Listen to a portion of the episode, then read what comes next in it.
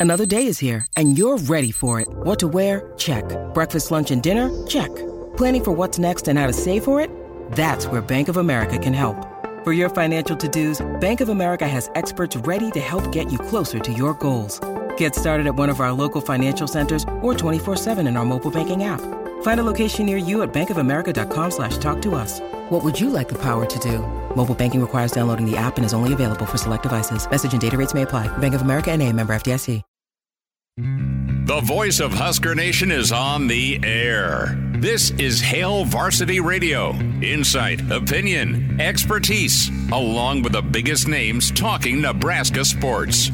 Join in with the show at 402 489 1240 or 1 800 825 5865. Now, here are your hosts, Chris Schmidt and Elijah Herbel. Great to have you in on a Thursday. It's Hail Varsity. We're powered by Cornhead Lager. Chris Schmidt, Elijah Herbel, Connor Clark. Hope you're well. And off to a, uh, well, a fun and eventful weekend. Number to get in 489 1240 or 800 825 5865. Elijah, you're in the working world, so uh, the weekend can mean a lot of things for you. Connor, does Thursday night still constitute weekend for the college class? I am I would say uh, so. drifting further and further away from the wonderful years of enrollment in Nebraska. I would say you can make the argument it starts on Wednesday. but- okay, so you guys have shifted it back. Did you shift it back five, six years ago No, to, to Wednesdays? No. no, I, I, I don't know if I was out of the loop, but I always thought the weekend started on Friday. well, there's usually some Actually, specials that go on Thursday there, nights. there was the one semester where I didn't take any Friday classes. All my classes were Monday, Tuesday, Wednesday, and Thursday, with none on Friday. That was my favorite semester of college because that may have been that's the so nice. the only semester of college where I really took advantage of the old. Uh, Penny Pitchers Happy Hour. yeah, yeah, and I still had this show on Friday afternoons. But he had enough time to shake the cob- Ex- cobwebs off and go get a sweat in in the morning. Exactly. Tw 20, uh, 22 year old Elijah was different than 25 year old Elijah. Yeah, you're so old. hey, it, it happens quick. Trust me, bud. Trust me, bud. Enjoy that 22 year old liver while you got it. Right. And and you know, after 4,000 years of marriage, it feels like, and I'm not knocking it. I mean, I'm, I'm happy to be married to the bunny, but she, uh, she called me. She's, she's a nurse. So she works three 12 plus hour shifts. And she was like, well, we can't really go eat for Valentine's Day. And I'm like, uh, bummer. You know, I don't get a drop. I don't get to drop a ton of money on dinner. But she's like, well, we can go get a drink. And there's a place over by our house that has this uh, raspberry wisp that she thinks is legendary. Truth be told, I could probably make it as well or better, but she wants me to go spend like twelve ninety five for one for her. It, it's it's the uh, the, It's the atmosphere. right? Well, the atmosphere. the atmosphere was two or three single ladies having a, a beer down the bar from us. You mean my dream women? Sitting there enjoying a beer? no, they they had a And you giant. didn't invite me? They had a giant burger. They had apps, and yeah, I mean th- these gals. You would have had. Um, you wouldn't have complained. And you didn't invite me. Well- see, see, my, my Valentine's Day. Yeah, I didn't Day. get an invite either. So This Next time, guy, sweetie, I'm, I'm going to call Connor uh, and Elijah. They're gonna they're gonna join us. Well, all we need is the ride, and then we'll just leave you guys alone when we get there, and then we'll get the ride back. We know, just need an occasional wingman from you. That's all we need. Yeah, Um, I am not that. Never have I been. my, my Valentine's Day though, I, I thought I I thought I had a good plan in place. I thought I had a really smart plan in place, being the the single guy. Is Connor single Did as you well? find Hugh Freeze's phone? That's a better idea than my plan. Um, One of my professors called yesterday Single Awareness Day, which I thought was pretty That's good. awesome. so I'm rolling with that. and and this was my thought. You know, after I get off work, I'm gonna go home, eat, eat myself some dinner, and then I'm gonna go to the gym. Because Oh, this, is, this is my thought. This is well. This is well thought out, right? Because what woman would go to the gym on Valentine's Day aside from a single woman? You know, it, it takes away any. One who uh, hates her Especially in the evening. That's potential too, and that's still a win, Schmitty. Um, wow. okay. and this plan was well founded. It was really smart until I show up to the gym. All dudes in there. Uh, all well, yeah, because dudes in there. you forget they're all wired the same. I, they all had the same idea. Like, Yeah. come on. So that plan did not work out well for me, but alas, we we make it onto Thursday. No new numbers have been put into Elijah's phone, but we roll forward. And he's stuck And with us. We'll continue Novel to, thought. to send prayers up Uh, there. everyone, everyone said, "Hey, let's go see if there's some some gals we can uh, get friendly with, and maybe we go have a drink after work, working out." Yeah, no, it didn't didn't happen. So Well, it's not for me. Maybe we'll- somebody in there did, but We'll we'll get uh, our roll call going. Brandon Vogel with us from Counter Read, counterread.com. Get his take, and he's kind of ran and crunched some of those S and P numbers with Nebraska. Interesting look see at right now when you look at home field and uh, road games for Nebraska. Some of those projected point spreads where Nebraska's favored and underdogged. Uh, that that win total we hammered pretty good. It's been a blur Tuesday. Yeah, we hammered Tuesday the the the, the win total for Nebraska at seven and a half. So we'll dive further into that with Brandon Vogel. In hour two, we'll check in with Gary Barnett, uh, get his take on uh, Nebraska in year two. That was a theme today with the uh, podcast. Rece Davis and uh, Mr. Pete Thamel had a chance to have their pod drop with Matt Rhule about 40 minutes. and to give po- proper credit, it's the College Game Day podcast. We'll give the free shout out because we are, you know, getting some great great talking Yeah, points it's from them. it's so good content. We'll, we'll shout, we'll shout them out. we'll have some of that those excerpts coming up from the college game day podcast numbers to get in again 489-1240 you can email chris at hailvarsity.com you want to watch the show and participate uh, and be a part of it you're welcome to do it with the Hail Varsity YouTube channel or Hail Varsity Radio Twitter at H Varsity Radio so without further ado just to reset it if you're new or you, you want to know what we do to kind of ease into things, we do roll call. We give a starting five, our shout out to the first five folks in the stream. You have the artist formerly known as KG Kids for Life. He was first. He got in at 328 today. Andrew checks in at second. Elijah uh, in at third. and I love his comment Yeah, to start let's let's uh, let's get to that comment. Elijah's comment. Let's get rid of the nightmare that is known as Little Red. I like how 30 minutes before the show he just comes off the top rope with that. He's absolutely Oh, right. But Can- can- nobody else was talking about Lil Red in the chat. He just comes in at 3:30 and says, "You know what? Can you guys help me understand as an out of state person? I know I've been no, at I school here. can't. for I don't three and a know half why we have it. No, but why does everybody hate him? oh, oh. this is I where we're still don't understand it. Everybody despises Lil Red. I can't politically correct in a, in a politically correct way give you that answer. Okay, I'll wait till after the show. Okay. Uh, it's it's it's okay. You've got Herbie, and Nebraska fans. Listen, I'm proud. We in Nebraska you either are or have somebody that has rural Well, background. I think Elijah just answered the question for me. Okay. Uh, Have you seen him? Yeah, Uh, right. Maybe. Yeah, I mean, yeah, I it's, have. Yeah. it's it's this blow up doll with his hat backwards. Okay, and As Colin Cowherd would say, he's a backwards hat kind of guy. Sure, Yeah. and, and he bounces on his head, and he- the kids love him, and that's fine. If, if he's there to, to help younger Husker fans or younger people at Nebraska games become Nebraska fans, so be it. But he just kind of looks dumpy and dorky. Yep. And on top So of the, it strictly looks. well, I mean, what's he do? I mean, Herbie I can at least know. clap, right? He's got the corn cob. He's had uh, the the uh, Abercrombie and Fitch makeover from time to time. That's true. Steve Peterson again, and then you have that. You have the blow up doll, and if you do your research, uh, there was a concert that Tom Green did at Memorial Stadium. This was late '90s. Tom Green, familiar with him? Yes or no? You see the movie Road Trip? I've I've heard of him. Yeah. Right, but this is he had a, a, a you know a 15 minutes or so comedian slash Tom Green show on MTV, and and he's he was kind of the guy in the late 90s, kind of funny, and and he came and did a, a concert that probably ruffled some feathers, and there was an act uh, done to Little Red. Oh no. that we all thought as students was hilarious.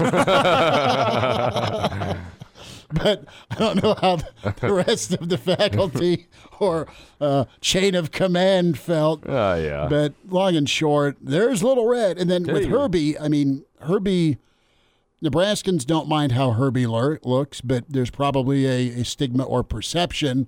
Oh, look, it's the uh, the psycho farmer in overalls, right? So um, that that's that's kind of my outside looking in because I was asked about it by some outside of Nebraska folks at one time. In, in my place, being the person that Little Red was originally marketed to, I, I, somebody who was a did, child did it at the endear time. you to Nebraska? Or did it frighten you? As a child, I liked Little Red. I thought he was funny, jumping around on his head. And the older I get, the more I just have to realize, you know what, Little Red is for the kids. I can't get my panties in a wad about it. Um, yeah, I'm not worried about it. I'm not worried about it. But I- Elijah is, and that's okay. The I don't. Elijah. I don't think Little Red is a great, from a mascot perspective, representative of the state of Nebraska or the University of Nebraska. I think he looks kind of stupid.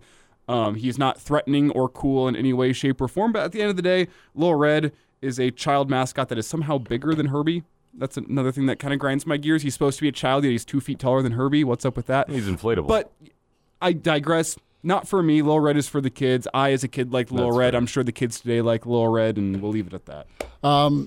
Stewart Mandel put out a tweet when it comes to EA NCAA football 2025. The tra- the trailer is out. I have not played uh, college football since the 2002 season, and that's just me not doing the video game thing. But I, I loved my uh, my I formation option attack with Jammal Lord and, Gl- and Garth Glissman of the O2 team. Think about it though, Schmitty. Junior's about to move out, go off to college. You might have plenty of free time to play NCAA football. Here I, soon. I don't know how because he'll take every gaming system and he has about every one with him. come to my place. We'll have a little tournament. Okay, uh, fifteen bucks to get in. I was going to go more, but we Okay. we're feeling cheap. We've got the mark. He's here. So, is what Stewart Mandel tweeted out true? If you go dynasty mode, you can lose your entire class uh, due to transfer. If your court, if your coach leaves, you have to deal with NIL money.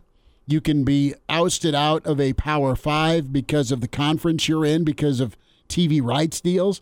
Is this him being That's got to be like a prop. poking a bear, or is this true?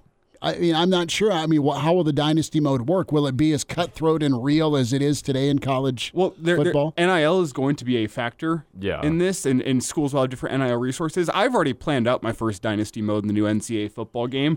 I'm going to make fake promises in terms of NIL that I can't keep to get a loaded class in. They're going to play for me for one year. Half of them transfer out. I'll make some playing time promises and some national championship promises. You're that just gonna lie. keep. Yeah, it's it's college football.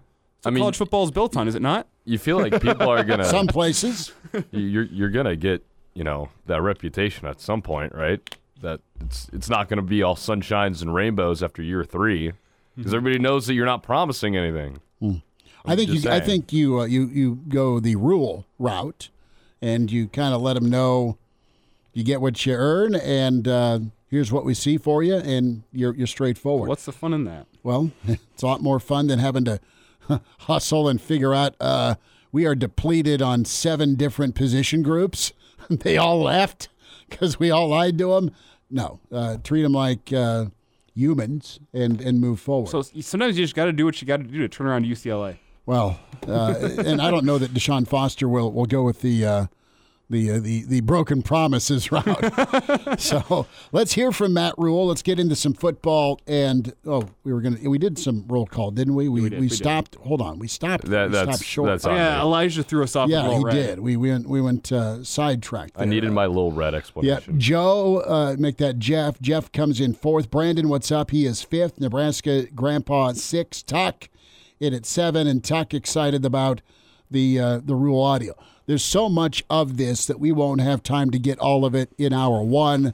We'll have plenty of hour two. The artist formerly known as KG Kids for Life. I want to play the Bobby Petrino or Hugh Freeze career model. That that's hilarious. or you just keep job hopping and making lots of zeros after your contract. Oh no, you've crashed your motorcycle. Call administrative assistant. Wait, she's on the back of said motorcycle. oh no. Okay, uh, let's get to Rhule. We'll talk with Vogues here in a moment. Uh, year one to year two, that improvement. Uh, Rece Davis started off asking Rhule about you know what gives you that uh, that outlook here. What what can you expect here year one to year two? Well, I, I, would say just the fact that, like, when I pull in the building in the morning, everyone knows, you know, kind of what to expect. Um, that first year is so hard, you know. It, you know, young people they want to do a good job. You show up, they, they don't know who you are. They don't, you know, you go out to the workouts, they don't know where to line up, where to stretch. So, I would say the familiarity um, with what we're doing, even though half of our team is probably new. They weren't here this time last year. Um, just having some veteran guys that know know the deal, know what to do. Um, that's probably the biggest improvement. And then, uh, you know, the players have moved into a brand new. I mean, we have a 165 million dollar building that uh, probably, probably I, if it's not the best, it's one of the best, and probably is the best. And uh, the guys are in there now. So so when they get done you know, doing mat drills and pulling sleds and all that stuff, they can go recover in uh, in in state of the art place. Which, you know, to me, I've always felt like if you if you train them hard, you have to you have to rest them hard. So, so that is Matt Rhule, and we'll hear from Rhule throughout this show with his college game day podcast appearance today, about forty minutes with Rece Davis and Pete Thamel, and just to kind of give you an overview here uh, the the transition from what you learned and took from the NFL to Nebraska. Uh, you know, the biggest attraction here to, to being a college coach, because guys, we've seen things tipped on its ear with head coaches taking lesser roles and, and still getting paid. Uh, that topic is tackled. Uh, what makes you a great rebuilder? Uh, Matt Rhule will answer that question. Expectations for Dylan Raiola and uh, also Tony White, and some some funny anecdotes with uh, with Rece and Rhule about Trev Alberts because Rece worked with Trev quite a few years uh, at ESPN. Rhule spent time with uh, with Trev, of course, and. Uh, pretty nice to, to hear that uh, little inside baseball. Brandon Vogel, Counter Read up next. Great to be with you on a Thursday. Hail Varsity. We're powered by Cornhead Lager. When you need mealtime inspiration, it's worth shopping Kroger, where you'll find over 30,000 mouthwatering choices that excite your inner foodie. And no matter what tasty choice you make, you'll enjoy our everyday low prices, plus extra ways to save, like digital coupons worth over $600 each week. You can also save up to $1 off per gallon at the pump with fuel points. More savings and more inspiring flavors make shopping Kroger worth it every time. Kroger, fresh for everyone. Fuel restrictions apply. And now. And now, back to Hail Varsity Radio. Thanks for spending time on a Thursday. It's Hail Varsity. We're powered by Cornhead Lager, Chris Schmidt, Elijah Herbel, Connor Clark. We welcome in Brandon Vogel, Counter Read, counterread.com. And Vogues, how we doing? How's your Thursday? I'm doing pretty well. Thursday's going going all right, so no complaints. You know, Cotter had a, a question last segment before we get into to S and P and your latest column with Counter Read. Did I uh, misstep or were you feeling the, the lack of love as well, being a Nebraskan and your your view on Little Red? That was kind of our, our same era when Little Red got introduced. We had listener Elijah in the stream ask, you know, why why is there a Little Red? And, and Connor kind of had the same question. We had co-host Elijah, who was uh, the target audience of Little Red back whenever he was released not stump for Little Red, but kind of explain. I just I, I tolerate Little Red because I just don't know. You can't get rid of him. What he? He's inevitable. Connor's Connor's gonna put a hit out. He's not Kidding. for you. He's Kidding. not for you guys. It's simple as that. Yeah. What what? Or are you not interested, Vogues? the look I'm getting on the stream is just staring through me about Little Red. Uh, no, I've never, I've never, uh, I've never been the target demo for Little Red, and therefore I've never, um, well, I've also never liked him. Like he's not cool. Like I guess maybe if you're a kid, he's fun, mm-hmm. or he was fun. And what when was he introduced? Like 2003, 2004, somewhere late around 90s, there. Or was it earlier? It was, yeah, it was the Tom Green era, late 90s, I think. Okay, late 90s. Mm-hmm. Um, like it was kind of cool then because I think Nebraska was one of the first schools to have an inflatable mascot such as that, and like seeing the things he could do. It, but it was kind of a one trick pony. It was like, okay, yeah, he can bounce on his head. Um, what else? and, and the what else? The what else was was kind of nothing. I mean, I would I would put it this way: like there are no radio segments, there are no Reddit threads there are no blogs um, about how much people love Little Red, right? Like, I mean, surely those people must be out there because it's still around. But I think the majority opinion on this is is Little Red sucks. And if that's the case, I we found our title. Nebraska. Yeah, I think Nebraska should just steer into that because the one thing Little Red is is like extremely memeable. So like, just make him a villain and do it yourself. Like, do all this stuff in house. Like, yeah, it goes against kind of the like standard kind of marketing uh, play here. But I, I think that's the move. Like make make Little Red an internet phenomenon. But like instead a, of just the mascot that people are like, yeah, why is he still around? Make, make him a lovable menace. You know the old cartoon Dennis the Menace. Yep. Make Little Red like that. Just give him like little angry eyebrows, and you're done. It's an easy rebrand. Well, I mean, everybody says he's like terrifying, and he has you know dead eyes. So like, steer into it. Uh, on the next, his, uh, his, his, eyes remind me of John Elway when he was handing off the Super Bowl trophy to the, the Kansas City Chiefs. There's a smile on that face, but there's nothing behind no, those trying, eyes. Trying to transport Lights to are on, nobody's place. home. Uh-huh. Vogues, let's uh, get into the S and P ratings, and uh, well put, uh, like a uh, a box of chocolates you got on Valentine's Day, and Nebraska checks in 39th in the country. Uh, I will take that and run because you can go up versus the other way versus never achieving that number at the end of the season. 10th in the Big Ten, but you, you kind of put some pen to paper with point totals and spreads and projected favorite favorites uh, or, or underdog games, and we apply all that into um, the seven and a half uh, win total out of uh, out of uh, Vegas, or I should say FanDuel. But what did the S and P uh, tell you, and, and what do you like about some of these uh, intriguing matchups. Uh, right now, you look at the fact that the, the lines are a lot of them are in favor of, of Nebraska, except you know you're you're underdogged by 22 and you're underdogged by eight and a half. Those are the biggest numbers along along with plus eight at Iowa. I mean, uh, you could make a case here early, early number wise that take the overs on that seven and a half.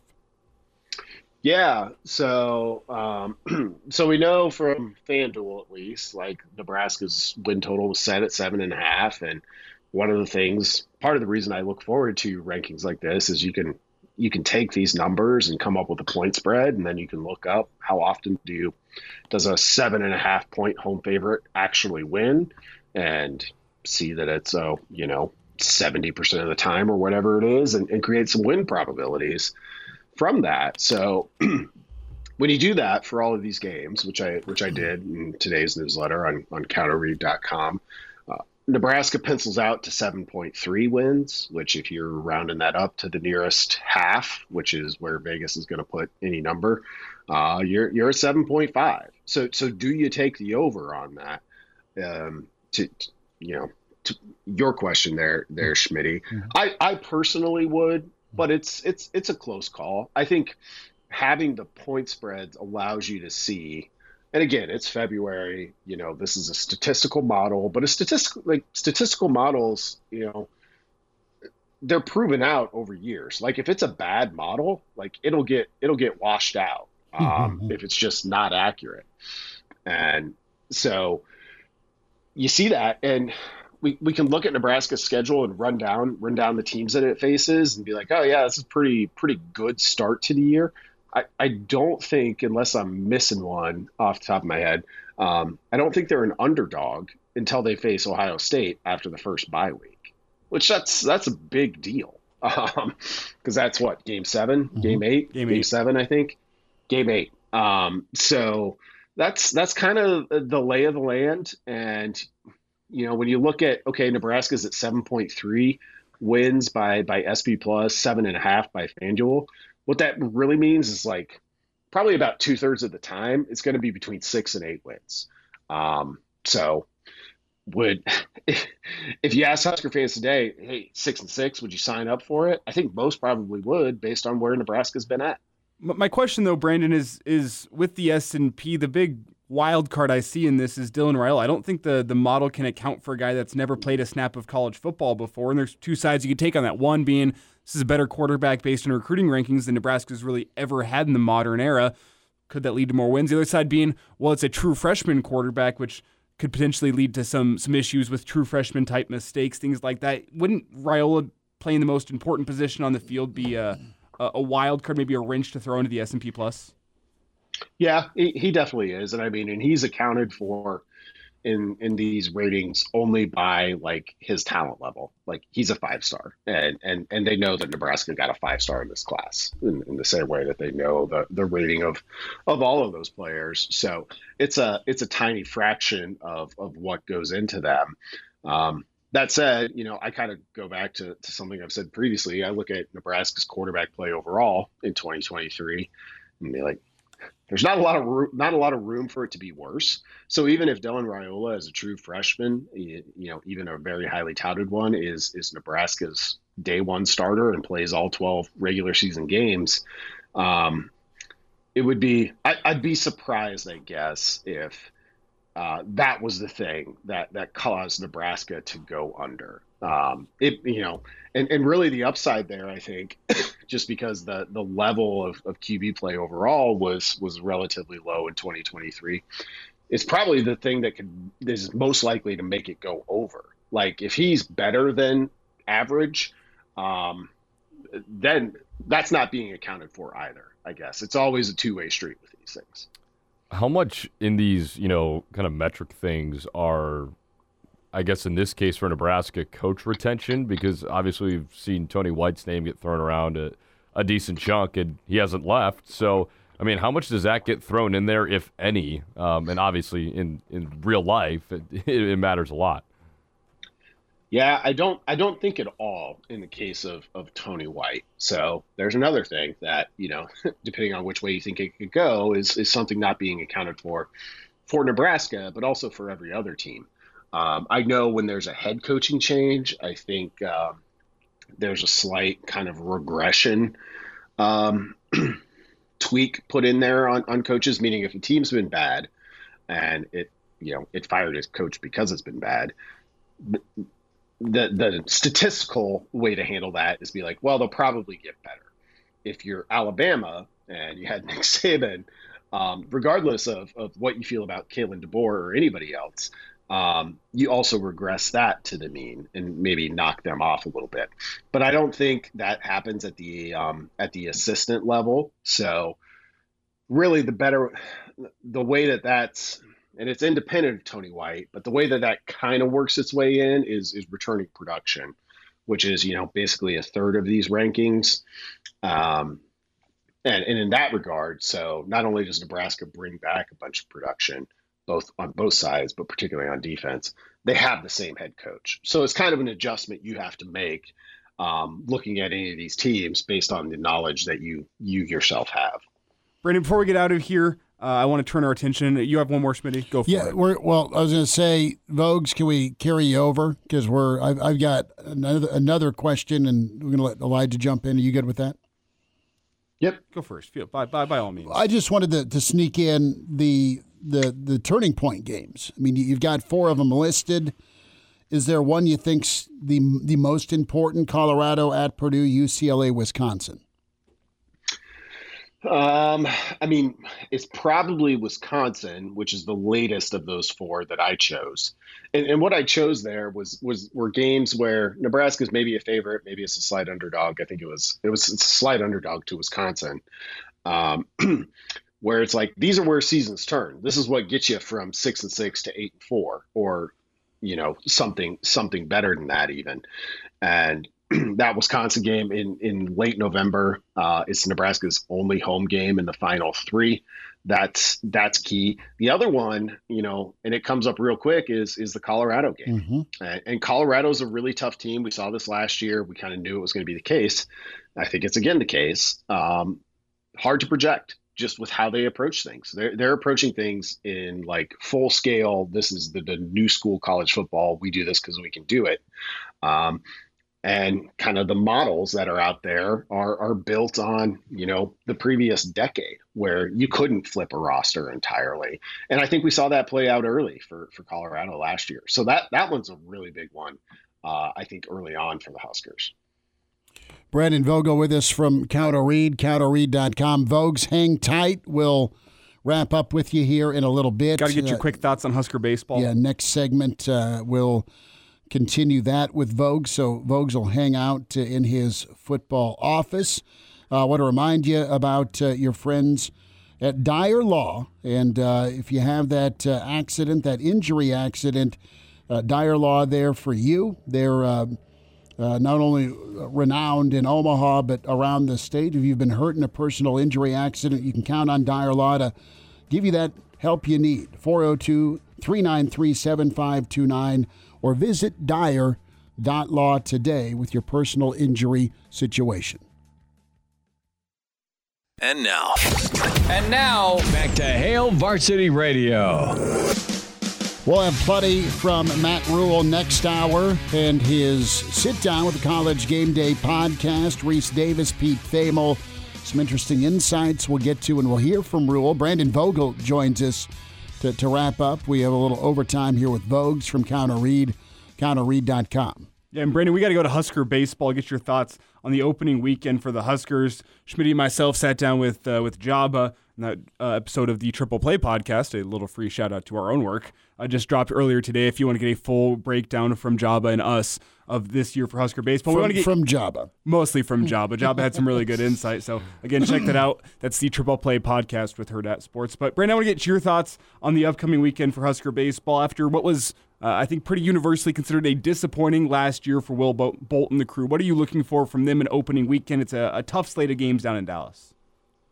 Yeah, I mean, I, given the the toughness of the slate, I think it's mostly um, competitiveness for me. Uh, you know, Nebraska's in this spot, which it's been in, you know, a, a handful of times where you've got you've got a pretty good amount of turnover. Um, you know, you're at, in these early these early tournaments, you're trying to figure out like what your pitching rotation looks like. You know, you've got your your one, two, three starters penciled in, but what's what's the bullpen look like? You know, the the Big Ten preseason poll came out this week with the Huskers fifth. They finished fourth a year ago, basically flip flopped Rutgers, which was a game behind Nebraska last year. Um, they were they were fourth in these preseason polls, and and they were only you know the Big Ten does this annoying weird thing of we're not gonna we're not gonna release a first team second team we're just gonna note players players to note. Nebraska only had three on there, so I mean I think there's there's a lot of um, there's a lot of unknowns with with the team. Um, and, and you're going to need some production from from some of the, the the new additions that you brought in. Vogues, tell me about Counter Read. Tell the folks about Counter Read and, and how they can get uh, get on board. Yeah, twice twice weekly newsletter from myself and, and Aaron Sorensen. You know, we spent a, a good portion of the the first segment talking about SP Plus. That was kind of the the conclusion of my early, very early off season uh, quad, quadrology. Is that the word? Quadrilogy? Yes, I don't know. I like it. Um, we've looked at national title odds, we've looked at returning production, we've looked at win totals, and now we have SP Plus, which which allows us to, to dial in a little bit more. So those are those are the sorts of things I always look forward to doing in the off season because yeah, they're just projections. They're just a statistical model. They're just odds, um, whatever the case may be. But but they do a good job of, of helping, I think, level set for for the season ahead. Which maybe it sounds crazy to talk about that in February, but um, it's kind of the thing I'd like to talk most about in February. Brandon, will you be using the new NCAA football video game, uh, supposedly releasing a little bit later Simulator. this year? Any, any stories? Is it is that does it have any value to you from an analytical sense in college football? maybe, maybe not from an analytical sense. Personally, I'm very torn on this because um, do I get a new gaming system just to play this game? Because I'm pretty much I'm pretty much out on on video games. The last one that I like played start to finish was was Ghost of Tsushima. Great game. Um, Great game. It was it was a great game. Um, and I like after that one, I was just kind of like, yeah, I, I might just be there. Nothing came along that I had to have, and I just haven't turned on turned on my PlayStation in what four four plus years. Um, also having two kids under the age of three con- contributes to that. so I'm, I'm I'm actually not looking forward to this one. And as somebody who like lived my entire life being like, I would go get this at midnight if it were available. I don't know what to do. It's uh, I'm I'm in a different stage of my life. I'm like I'd have to get a PS5. Um, do I do it just to play this game? And I probably will, but I don't feel great about it. Do you still have to trade a kidney to get a PS5? Uh, good question. I, I, mean, if if I do, then that'll that'll make the decision easy. I hope that's the case, um, because if so, like I'm not going to all that work. Um, but also, like I'll be, I'll be interested to see like how much the off season actually feels like work. Like we talk about how the college game sucks now for for head coaches. Mm-hmm. Like, is the game not going to be fun when I've got to like, in addition to just landing any five star that I want, which you could basically do. Um, do I have to like budget uh, my my NIL, NIL money? I'm I'm not here to budget. I I can do that in my real life. just just uh, get a, B, uh, a, a T Boone Pickens or an Uncle Warren in reality uh, to to give some money. Well, Brandon, here's my advice to you before I get you out. When you get that PS5, F or win, and I, I should be noted, I got mine uh, as an impulse purchase at Walmart. I just walked in, I'm like, oh, they got PS5s, awesome, and I threw one in the cart. Um, just buy it for your kids for Christmas, knowing that they're probably not old enough to get the, the full usage out of it. So you buy it for them for Christmas, but it's really a gift for yourself. You're just passing it off, you know? Like, oh, I, I bought it for my kids, but it's not. It's for you. How would mama like that? Guess what I got yeah. the kids? that's that, that's also TBD. Um, I, and like, if I'm going to play the game, I'm not going to be able to wait till Christmas. My daughter turns one in mid June. So if I'm going to do it, I'll be like, here you go. Here's a PS5 for your first, first birthday. birthday. don't don't worry about it. Um, in about a month, you'll never see me. That's so good. Vogue, you take care. We'll talk Saturday. Thanks so much. Sounds good, guys. Have a good one. You too. Appreciate him. Brandon Vogel, get signed up. Counter Read, counterread.com. Chris Schmidt, Elijah Herbel, Connor Clark. Guys, we'll spend a couple minutes here on basketball. Uh, Gary Barnett here a little bit after uh, in hour two. But uh, two thoughts: uh, you have the Ohio State job that is open. You have uh, some some smoke around Coach Mack at Creighton, and you have uh, you know Ross Bjork uh, going to be the new AD there at, at Ohio State. You had Uncle Ted now that's your president up there. And I'm I'm just wondering about the Ohio State job. Good write up in the World Herald as well when we talk projecting the tournament. Nebraska gets back to action Saturday. Want to start there and pretty detailed rundown of just where and how teams with one or two road wins fared. You don't win on the road in conference, you don't go to the dance. Right now, Nebraska is, you know, uh, in in the back of the line, so to speak, with uh, where they are compared to their peers with strength of schedule mm-hmm. in similar road record situations. Indiana's not going to be a fun trip, but it's doable. Penn State, Rutgers, Minnesota are all going to be tough ball games, but you get get them in Lincoln, and then what could absolutely implode your season, meth lab style, is you go lose to a team like Ohio State and Michigan on the road. Mm. So with yeah. with Nebraska, they could also go six and one and then and then you're good, and and you're fine with your one loss by a, a bucket or two to Indiana. It's a, it's okay to go lose at Indiana. It's better, I should say, to go lose at Indiana than Michigan or Ohio's, Ohio State. I think the best team that you could lose to in this stretch, and uh, this is going to go against the season trend, is Minnesota, in my opinion. Because, yeah, you get them at home, but they've Minnesota's turned into a pretty good well, team. Minnesota's an elimination game. Yeah, like they're a solid basketball team, top to bottom. They play pretty good teams tough. Uh, we saw them play Michigan State really well the other week, and they ended up beating them. Um, obviously, you saw what they did to Nebraska. Uh, they beat Northwestern pretty recently too. So I think that's the hardest remaining game on the schedule. But obviously, you got to take care of business against the teams you should be taking care of business. You're you get to that top six line. I think that is very real for your NCAA projections for the Big Ten. Can you? Slide into that six spot and oust a Sparty or even a Minnesota. Uh, what about the Ohio State basketball job? We'll round out hour one next. And now. And now, back to Hail Varsity Radio. So let's talk Ohio State opening for two seconds. We'll get to some football here next hour more from Matt Rhule with Rece Davis and Pete Thamel. The Ohio State job, Chris Holtmann out.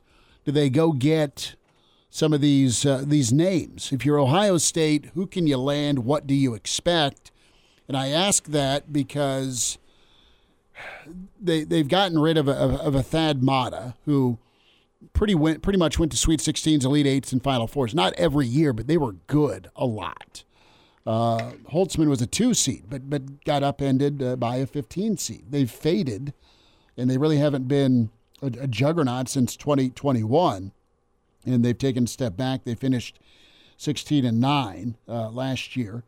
Uh, they're, it's never going to be Ohio State football. With Bjork coming from A and M, do you go get a Buzz Williams down there? Uh, Coach Mack is a name that's out there is is the Ohio State basketball job as good a basketball job as what what Mack has at Creighton right now? Because he's king of Omaha, he kills it. He's recruited well, and do you leave now? Is your window truly done at Creighton? You had a great run last year. You're supposed to be a Final Four, Elite Eight this year. Then who knows? Maybe they they rekindle some some March magic, but right now they're looking at a four or five seed. Uh, do you do you look at Shaka? I mean, he's done the, the, the, the football basketball school thing at Texas before. Uh, I, I don't know if you're if you're Ohio State, where where do you settle? And you have the Rick Barnes example, where about every ten years you move on, just because it is time to move on. You've exhausted your uh, your welcome. How about this for a name? How about this, dude? You were going to go with that name? No. Okay. No. What name? I, I, we, we what were, were you we, thinking? We of? were discussing a name in the commercial break. I personally think Tim Miles deserves another chance at Power Five basketball. And if he does well at San Jose State, he'll he'll get another chance. and shot. he's done well. He did well for his first two years. He's had a bit of a rebuilding year this year. But mm. another name I'll throw out there: Josh Schertz. You guys know who this is? Tell me. Indiana State's head coach. Mm, yeah, he's been thrown around a lot. That's a really interesting. He he worked his way up from Division two. Finally got a chance at Indiana State. And what has he done at Indiana State? Turned them from a team that was 11 and 20 his first year into 23 and 13 in year two. Now 22 and four. It's the best year that Indiana State has had since Larry frickin' Bird. 50 years ago. Uh-huh, Drake's they, head coach is also they, they, they were a, around. yeah they were a, 12 point favorite or a double digit favorite last night once they got ranked and got whacked. That was two nights ago, but that that's going to happen. You're still Indiana State. Mm-hmm. I think but I think Buzz Williams. 22 and four. Buzz Williams is a good name.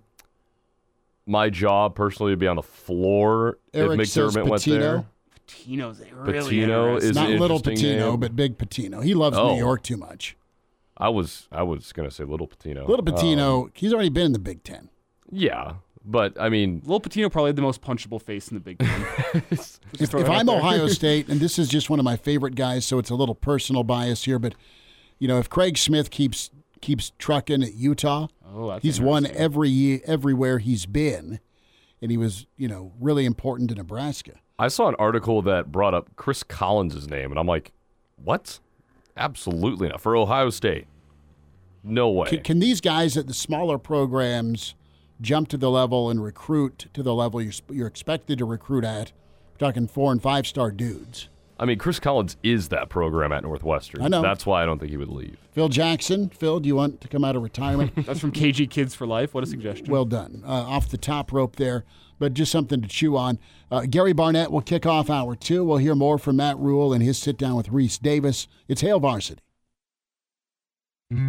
The voice of Husker Nation is on the air. This is Hail Varsity Radio. Insight, opinion, expertise, along with the biggest names talking Nebraska sports.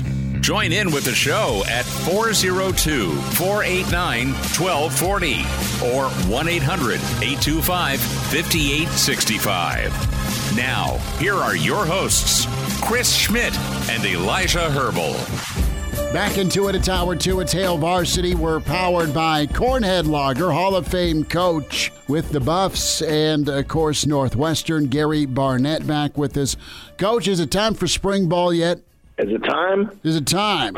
No, no, not yet. I, I need some time off between Super Bowl and spring ball. So, uh, and you know, when, when you're coaching, this is a research and development time, and you just you want your kids to get bigger and stronger, and, and create your teamwork in there in the off season, and then you want your coaches to go visit or bring people in to visit about some little things that you'd like to change or look at, take a, make some decisions on. So t- to me, it was always a fun time. One to go see other coaches in other places and see how they do things, and then uh, to bring guys in to, to talk about uh, what they're doing, and uh, especially if you know it's it's just you get better as a coach during this period of time than any other time, and so uh, I always look forward to that, and just a little time away from everything. No, that's that's about right. A little breathing room, and want to get your take on the Super Bowl. You were right on it. Can't bet against Mahomes. And Coach Barnett, uh, a thought on on the game. It was overtime. It was a slow burn, but man, it finished like a freight train. Uh, your thoughts on on the game?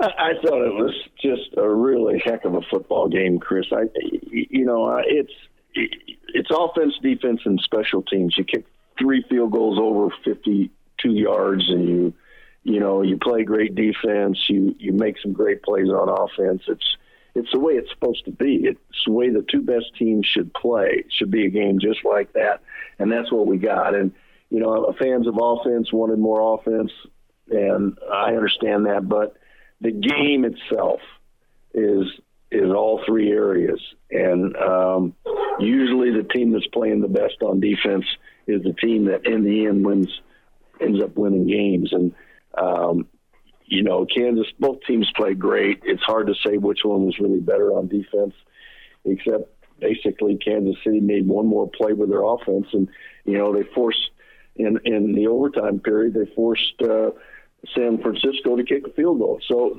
that was great, great defense. So it uh, it couldn't have been a more balanced uh, game between players, more balanced game between the concepts of what football is about and you know it's just a great atmosphere. And uh, I thought it was just a super game, and like you said, Mahomes pulls it out. I mean, he he does with his feet, and while he's not real fast, he's you just got to be mobile enough to get yourself out of trouble and to make a first down. It's about first downs, and I think that's what we lose sight of sometimes.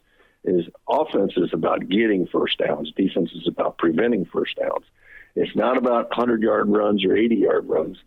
It's about getting or preventing first downs because that's what ultimately wins games.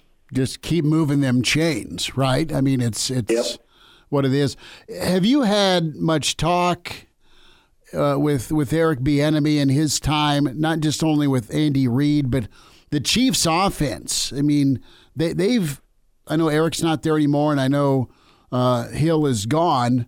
So they, coach, they've they've evolved. They've gone from we can outscore you to a little ball control last year to okay, we're a work in progress, but we still got the best guy there is at quarterback and the best tight end there is, and and they made plays.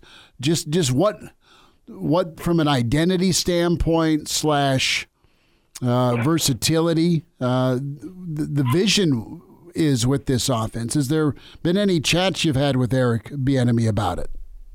No, I haven't. But it's you know it's complementary football at its best. Yeah. Uh, you lose Tyreek Hill, you lose your running back uh, uh, Edwards Helaire.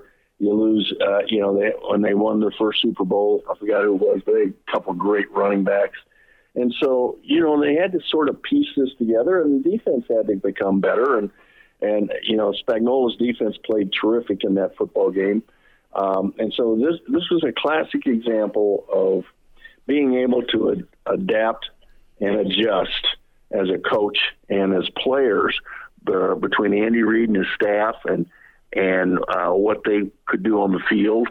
It was just uh, it was it was it, they were a different team this year than they were six years ago when they were in it, and you got to give everybody credit. They lose the enemy, or they, they Bieniemy moves on. How much he had to do with that, I don't know. But Tyreek Hill was a big part of the explosion on that offense.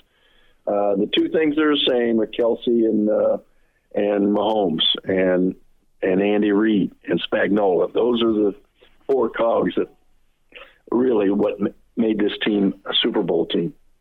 Gary Barnett's with us. It's Hail Varsity Radio talking some football uh, this afternoon. Coach, uh, what's the right amount of mobile? And I ask that because Nebraska had to lean heavy on the option game. That's what Haarberg did best. There's going to be a race for quarterback. We think it's going to be Dylan Raiola.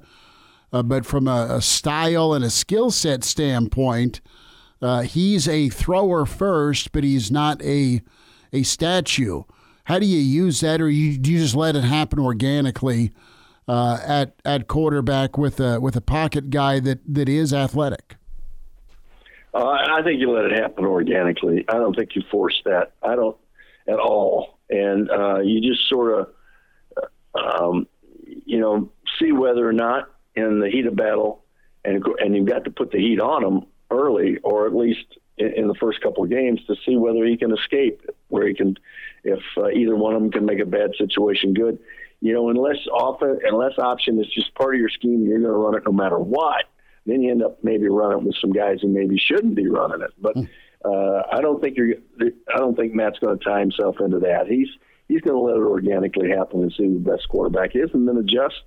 Um, to uh, to that quarterback. But it, you know, the right amount of mobile is who can pick up first downs in key situations, and mobile quarterbacks become more and more, um, or if you can be mobile in third down situations and in the red zone, because when you run your quarterback, you gain uh, a blocker. You've got the tailback that's either being chased because he doesn't have the ball or because he's a blocker for the quarterback. And so it, it it's a it's a if you've got a especially a big guy that can run in the red zone and run on third down, it's a huge advantage for any offense. Gary Barnett with us, Hail Varsity Radio. Interested was was looking at Adam Rittenberg's story at ESPN, and I want to go to the Big Ten here, Coach. Is uh, Coach, uh, you have Tony Petitti that's taken the reins. You've got the extension for the playoff with, with ESPN. But as you move forward, what would be the the, uh, the the balancing act, Coach Barnett, for the Big Ten, where you want meaningful games and you're going to have a bunch of helmet games, games you want to play in, you want to watch, you want to coach in, but you also have to still have some of your big dogs be able to qualify and, and not run them through the ringer. Do you think the Big Ten's going to be smart or, or overly aggressive with these properties they now have? When, when, when we can see an Oregon, Michigan, or a Nebraska USC, or you know, pick some of the the, the, the helmets that that everyone knows. Well, first of all, you got to pick the properties. Which properties are the ones, and you got to pick it right. Hmm. The other thing is there's two two parts of the season, Chris. There's there's the early part of the season, the first seven or eight weeks, where people want to see good games. They they uh, you, you know we're we're worried about the season. It's more important than the re- we, we need the record. To me, it seems like if you could put more of those helmet games in the early part, and then the second part of that season is about getting to the playoffs. So the more teams that you can have playing not each other, but important but not critical games in the second half of that season, uh, then you get to build up and the and the ability to maybe create more teams that are playoff eligible mm. or playoff, you know, ready. So if there's a way in which you can put those teams playing each other early, because you, know you can survive an early loss, and uh, the fact that later on people are thinking about who's going to get in the playoffs rather than what the whole season looks like. So um, a way in which you play those really those helmet games, as you said, early in the season, first six, seven, eight weeks, everybody's into the season, and then the last four weeks, everybody's into who's going to go to the playoffs. So, uh, and then have them have Big Ten games that maybe aren't necessarily helmet games. That's not possible with Ohio State and Michigan, mm-hmm. and um, you know maybe you build in two games like that. But um, that's what I would see with it. Did did it tick you off, or were you like bring it on the way you would end? Uh, it always seemed like it was kind of a merry-go-round with Colorado, Oklahoma, Nebraska in a, in a triangular, and then there's or or sneak in an A and M or a Texas, and then boom, here's your here's your Big Twelve championship game. Did you like going from a Nebraska to a Big Twelve championship game, or the way it was stacked, did it seem too too heavy, had too heavy of a lift? Chris, I just like getting to that game. I just, you know what, it, it didn't make any difference at that point. You knew what you had to deal with. You dealt with it, and you either made it or you didn't. And um, you know, we didn't worry about all that stuff. We just, you know, you just hoped you were healthy at that point. Mm-hmm. Not if you weren't healthy, you tried to make up for it with your coaching, uh, play make, you know, your play calling defensively and offensively. And you don't really have that choice anyway. If you don't take every game seriously, one at a time, then you're not in that position. So, um, you know, I, that was somebody else's issue. We just played them as they as they unfolded, and uh, didn't try not to look ahead at anybody. In fact, I only would have one game on our schedule board in our meeting room. I wouldn't have any other games other than the team mm. we were hmm. playing. Gary so Bart- nobody could look ahead. No, I, I totally get it. You just look at it from afar and you're like, wow, that's a stretch. So let's talk UCLA and Deshaun Foster, uh, Chip Kelly to Ohio State. We haven't chatted about this yet, but the right move with Foster or the necessary move from a roster standpoint? Oh, I would think so. Uh, I would think with everything that's happening out there, uh, you know, and you see um, the hiring of Deion Sanders and what it's done, uh, and he still has to produce, but at least the excitement around him being hired. Uh, now, Deshaun Foster is not Deion Sanders, but it's um, it's close and close enough.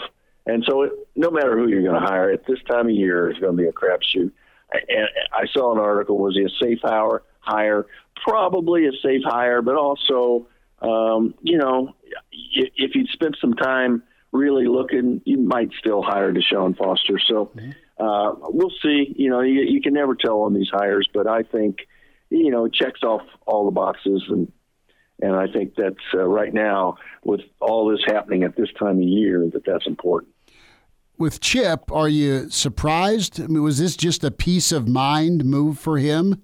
Take a pay cut, go coach quarterbacks, and quit dealing with the uh, the CEO part of uh, of coaching now, uh, from a handshaking and recruiting standpoint. I, I think, yeah, Chip really never did like that anyway. Chip was just a ball coach, and that's why he went in the NFL, mm-hmm. so he, he wouldn't have to do it. And then he ended up going to UCLA and finding a pretty good niche.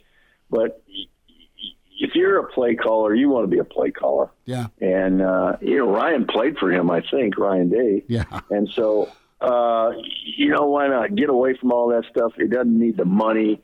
He just wants to coach ball, and that's so hard to do now a lot of these guys, uh, you know, like Chip's not going to have to recruit. He, he may have to recruit a quarterback every year, but he's not going to have to recruit. And these guys don't want to uh, have to carry NIL offers with them in their pocket when they walk in. They don't want to do that stuff. They just want to coach football. And so I'm I'm happy for Chip. He's going to be a happier, uh, easier guy to be around than he has been for a while.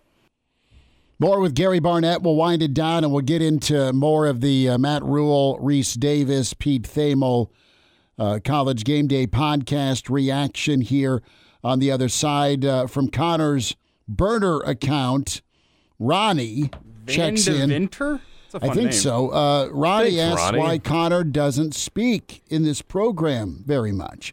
You do. There's just certain spots you. I you pick and don't. choose my You moments. do. You, you will, we'll have more Connor tomorrow probably, and more Connor next segment, just because of, of how heavy basketball is tomorrow, and we'll we'll all have uh, some some reaction to what Matt Rhule has to say uh, with Rece Davis. Plenty to get into with expectations for Dylan Raiola from Coach Rhule. He was asked that question. And uh, also uh, the the rebuild portion here. So a little bit more from Gary Barnett, though loved his take, and this kind of goes in with uh, Adam Rittenberg's story on the college football playoff management. As commissioner, your job is to manage your conference's exposure, get as much dollars as you can, but also don't piranhasize your own league because of a brutal stretch. That that's a juggling act to make sure you have Michigan Ohio State at the end of the season that the world wants to watch Alabama Auburn is a reality, but you can't can't cut your knees off. So I loved what Barney said about schedule some of those big dog games early, and uh, you can survive a loss like that if you do fall. More with Coach Barnett, thoughts from Rhule and Rece Davis. Up next, the Hail Varsity. We're powered by Cornhead Lager.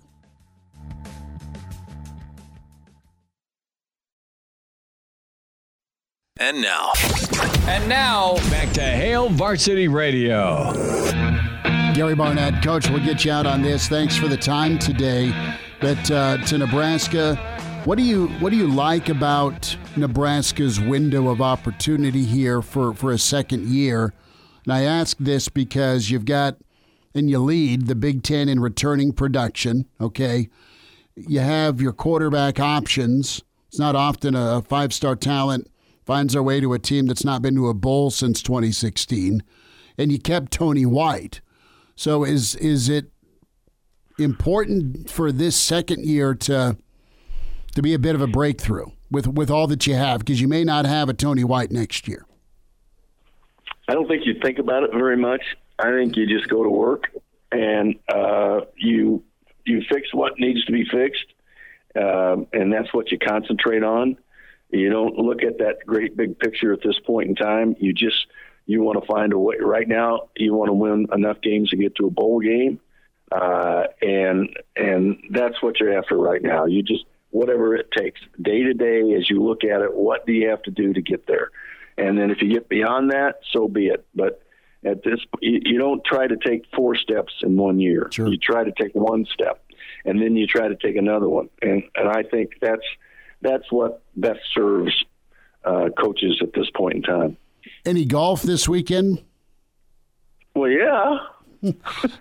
Well, uh, how much are we? Are you doing a couple rounds? I mean, that that uh, arrest total, trespassing, and the fact that beer sales were shut off at the Waste Management uh, left the, the golf world shuddering. Coach, Uh, well, I, I didn't go down there, so that's not my problem. But uh, well, I don't know how many, how many days you're talking about on the weekend. You're talking about yeah, Two, fr- fr- yeah, Friday, Saturday, Sunday. Are you running three in a row? yeah, oh yeah, yeah, yeah. It's not hard. It's golf. Uh, you know, it's not football. You don't chase anything. Nobody hits you. So no, it's probably get three days in. Are you going to do a rounds. Are you going to do a shirtless snow angel in the sand? No, no, no. You don't want to see that. Sir, we need you to leave. Okay, Coach, you have a good weekend. Enjoy the golf, and thanks for a few minutes today. All right, Chris. Great being with you. Thanks. Good stuff from Coach Barty. Appreciate his thoughts. Uh, some topics we got into and uh, talked uh, a little bit about that window of opportunity. It's a lot, a lot of Nebraska fans' uh, minds. You also have uh, the, uh, the the quarterback question. More on this Rece Davis podcast as he caught up with Coach Rhule. That dropped today. Him and Pete Thamel, the college football college game day podcast. We had a little teaser for you uh, in hour one about improvement from Nebraska from year one to year two. I think this will serve Coach Rhule well in the new NIL era. And guys, uh, will jump back into this pod. An excerpt here on what Rhule took from the NFL to Nebraska. Well, I think very simply, just the uh, you know, football to me usually comes down to player acquisition, player development, uh, player retention, which used to in, in, in football just mean scholarship. Now it means NIL and all those things. I think I got sort of a crash course in it uh, in my time in the NFL. Um, so I, you know, as you're sitting there and, and, and young people have the ability to kind of really now now with multiple transfers hit, hit free agency every year. Um, I, I just feel like I have a better perspective on it. You know, I'm not emotional about it. Like, you know, there'd be you know there you know there'd be a player who's you know going to free agency with us or unhappy with their contract, and I could let them you know deal with the GM, whether it was Marty Hurney or Scott Fitterer, and just say, hey, whenever you get back, I'm ready to coach you in football again. And, and you know, probably didn't have that ability before I went through that. So I think that that's really helped me. And um, you know, as I kind of said to you at the time, like you know, my, my time in the NFL was so unique in that it was COVID. You know, you're a college coach, they don't really know who you are, then it's COVID. You never really got a chance to build relationships. And really, in my last year, I felt like um, I tried to you know make up for lost time and tried to tried to really connect with some guys, and, and and I feel like I did, and still have a lot of those connections. And so as I came back here, I wanted to do the same thing. And you know, we get to the end of the season and three guys that have probably draftable grades decide to come back and play another year. No one really goes into the portal um, looking to cash in. Um, I think I think it started with you know just really spending time with everybody and instead of just doing stuff, explaining what I'm doing and just you know taking time to be pretty intentional. So pretty much uh, a, a, good uh, blueprint there of Matt Rhule, fellas. And do you feel like that is a a real a, real uh, difference for Nebraska? Where I know Damon said this to us uh, last Friday, uh, where guys just don't want to leave. They, they like their teammates, they like their coaches, they like the, the direction of the program. That's all well and good, but above all, it's it's it's it's authentic. Well, it's, it's kind of seems to be Matt Rhule's specialty. It's well, reality. Well, it, it's especially it's reality, and it's what makes him so well positioned for the modern era of college football. And that, yeah, you do have to go re recruit your roster every single year, make sure those guys don't leave. But the simplest way to do that, instead of doing it with words, and as we kind of talked about, empty NIL promises, my strategy for NCAA football 25, the empty NIL promises, the empty winning promises. It's not about that. It's about creating a team and an environment that guys don't want to leave mm-hmm. because you can go look around the country. But at the end of the day, Nebraska is going to be the best place for you to to advance your career on the football field, off the football field, about building that environment that, as opposed to, uh, you know what, every single year a new money offer comes in and you're going to the place that's the highest bidder. You, you create a place here that we, we that might not be the highest bidder every single year, but we'll take care of you and we'll uh, make sure that you understand that this is going to be the best place for you to advance your career, whether it be in football or something else. Do you want to get paid or do you want to play football? Exactly. To both? Yeah, both. yeah. But what's going to get me prepared to get paid at the next level? Eventually, that question mm-hmm. needs to be answered. Uh, we'll skip down here with uh, Matt Rhule, and he was asked, What makes you such a great rebuilder? They highlighted Temple, they highlighted Baylor. Why take on a blue blood like Nebraska? First of all, I appreciate you saying that. Second of all, I hope I live up to that here. Um, you know, I will say this: I think I loved Temple because I had been there as an assistant coach for six years, so mm-hmm. I had mm-hmm. this deep, you know, belief in Temple and what we could do there. Um, as you said, I'm the son of a minister and a football coach, so going to Baylor and to me, rebuilding Baylor was if we just got it back to its its stated purpose. Like, there's nothing worse than a Christian university that you almost kind of like look at like sarcastically, you know, because of what's happening there. So, you know, the football was the bonus there, but I was, as you said, kind of felt called and on sort of a mission to be there. You know, to me, I, I love college football, and I I'm historically love college football. So to come to Nebraska and, um, you know, help Nebraska retain its rightful place in football makes total sense. Um, in terms of you know why I think I'm able to do it, I think it's because um, I really don't mind. Uh, uh, I don't like, but I don't. I, am willing to do what it takes to win in the long run. Um, and that's probably hurt me a lot in the NFL because I probably wasn't enough. Hey, let's win right now. I was probably like, hey, let's build this for four or five years, and didn't end up getting that time. But you know, when when I went to Temple, when I went to Baylor, it was about hey, let's let's pay the price now for success down down the line. And um, you know, even even Rece at, at, at, Baylor, when sometimes when things would come up and you know we'd be in a meeting talking and you know people would talk about the optics, and I would always say like let's let let's let history write our story. Let like let's not worry what people are writing right now about what we're doing. Let's let's worry about ten years from now what people write about what we're doing. So if we're going to do something that's controversial that people don't like, but we think it's the right thing, let's do that. And I, I think if you take that over to football um, I try to do the right thing. I try to do what's going to be in the best interest of the long term vision for what we're trying to build. And if that means we have to start out two and ten, or you know, unfortunately this year we were five and three, we finished five and seven. It doesn't mean I enjoy those things. It just means I know right now we are so much further ahead than where we were last year. And, and, and anytime a coach calls me that gets a new job, I always tell them, don't worry about winning the first year. Worry about building something you can be proud of, building a foundation. Then the winning will come. And so I think that that is probably what, what that confidence that hey it'll work out in the long run is probably what's allowed me to do it at the college level. And um, uh, the, the, only other thing I'll say is I think because I truly believe that I and my staff really care about these young people. Like even if I have to dismiss them from the team, I always tell them like there's nothing you can do that will make me not care about you. Now there's a standard here you have to live up to, and I, I think when you do that and you go through hard times and the players see you not changing and they see you not turn their a lot of times in their lives people have changed on them and turned their back on them i think we get real buy-in on a, on a personal level that allows us to uh, you know take some huge huge steps real buy-in real key for nebraska guys that that foundation uh, as he put it not worried about winning in year one. That's nice.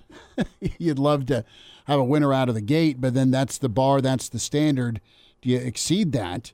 You can become your own worst enemy there. But the the topic of, sustainability, that's really what you crave if you're a Nebraska fan. Be good, be relevant, be in marquee games, win more than you lose, look good doing it, look physical, look like an air quote Nebraska team, but be able to do it year in and year out. Know what you're going to get on a high level.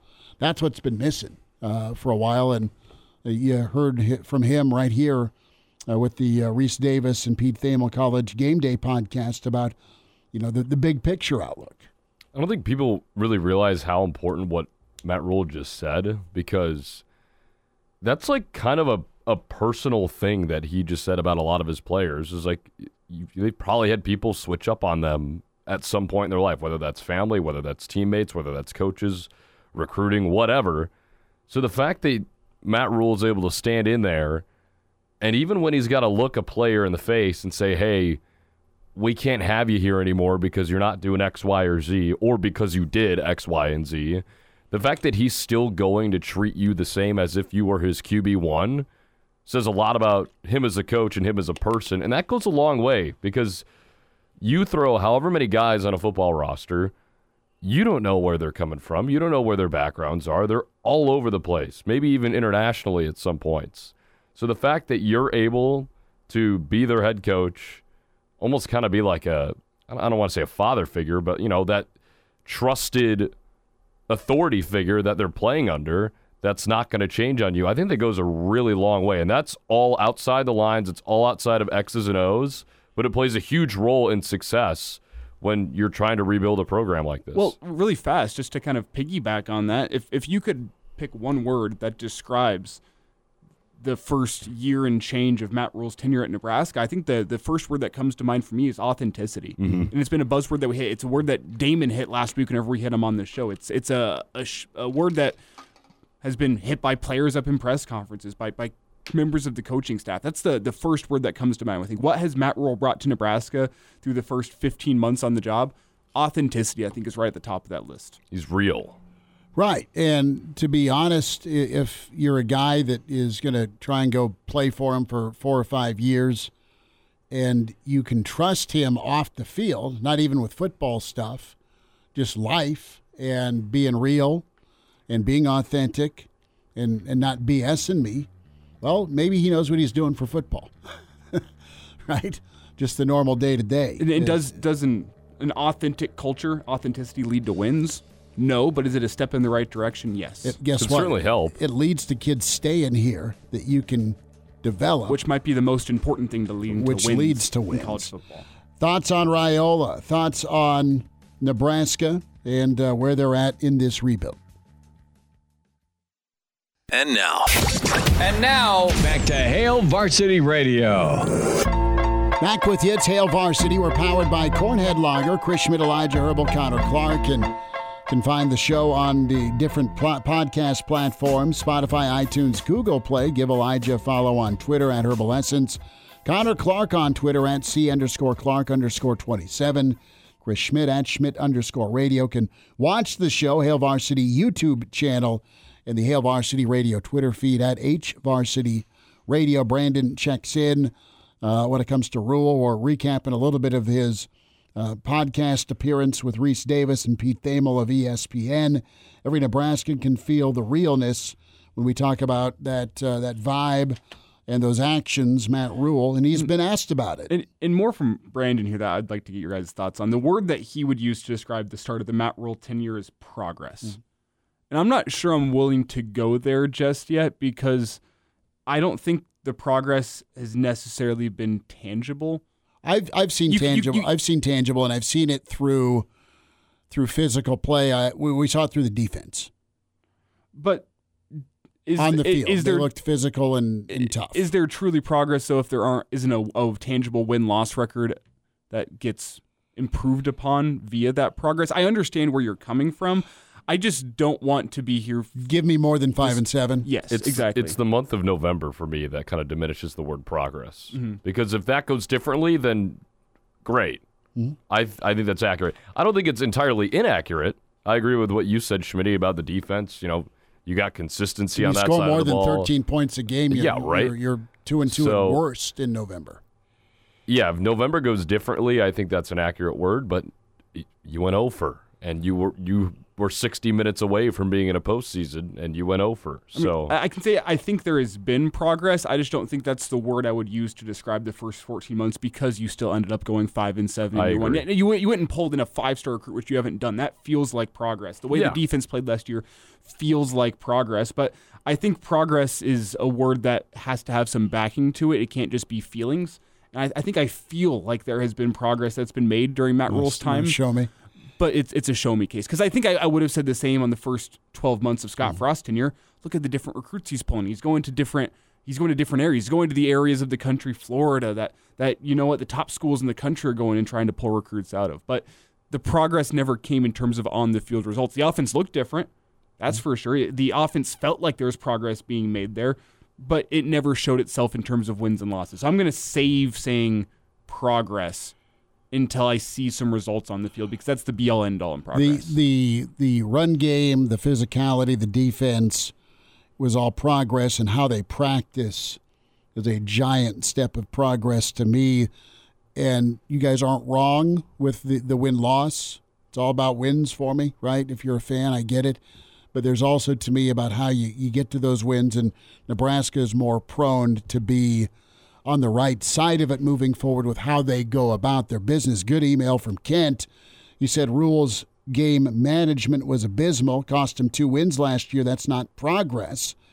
And Kent, you know, interesting point and, and statement from you because Rhule addressed that here uh, in the, uh, the the podcast sit down with Rece and, and Pete, uh, ESPN College Game Day. So, what are two or three things that that you're poised to do here in year two? Why will you be better? Why will you jump in year two? Let's hear that. oh, I apologize. Give me one second. What Sure. cut is that? I don't have them numbered. Uh, let's look here. someone, someone's saying uh, This is bed go. music. six. Yes. Well, well, definitely our, our definitely our strength. I mean, like, I, I, you know, I was on the road for those three weeks. We mentioned I came back on a Friday morning and walked out, and I was like, damn, we have a good looking team. You know, we don't have, we're not a big fat team. The only fat guys are the coaches on our, on our, on our, on our like we're like a big, yoked up, strong, competitive team. Um, we have a lot of seniors, a lot of guys who've been through it. The one thing when you come to the, to the University of Nebraska, like the players, like there's a lot, there's half of our team that like were born and raised on this. You know, I tell them, I say like all of our guys are, are Huskers, but some of our guys are corn Huskers, man. Like they grew up, like they grew up mm-hmm. on this, and so they have a deep passion. There's a mission from them to be part of the class that turned it around, and so I would say just our overall strength and just sort of our resolve of having an older group. Those two things really helped. You know, I, I did a really bad job early in the year last year, like our first two games at Minnesota, at Colorado. And when you kind of get into the NFL, the guys are so mature, you get a little bit lulled into like, you know, there's not many stadiums in the NFL that are like just so overwhelming. You know, there's a couple, don't get me wrong.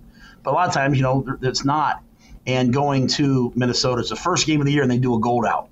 Like, I've never heard of a team doing like a, a, uniform thing in, in the crowd for um, for a college game, but the crowd noise affected us. Then we went to Colorado. It was a, it was uh, you know, it was low. I, I think we're much more prepared this year for the big moments, you know. But um, you know, I, I again, I'll say, uh, Pete, like we, we knew we were going to have a pretty good defense last year. We were young on offense. I think we caught up offensively, talent wise, this year. So we'll still be young. You know, it comes down to players. I saw Michigan had 18 guys go to the uh, get invited to the combine. Um, you know, and I was, if you want to know how good of a team we have, you usually can just look at how many guys go to the combine. And so Michigan had a pretty good team, obviously. So we'll get there, and we're, we're headed that way, I think.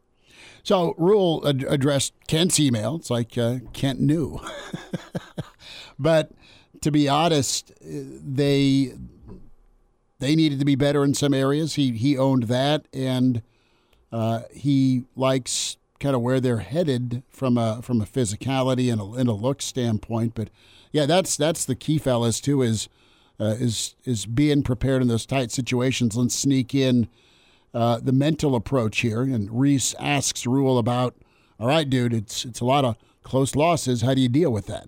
Uh, what does it take? I mean, you the confidence there because if you look back this past season, you guys had a number of one possession losses, and certainly the previous tenure, it was well documented the difficulty Nebraska had getting over the hump in games. How do you approach that from a mental standpoint with your team that when the time comes, do they expect to win? Do they believe they can make the play to win? You know, um, it's it's it's really funny. It's the number one job I have to do, right? And um, I said this. I had a, a, radio thing yesterday. I said this, so forgive me for repeating it, but I really believe this. Like when we had those close losses, you know, and it's it's five game, uh, you know, five games by either a field goal or an overtime. When we had those close losses, maybe on the last drive.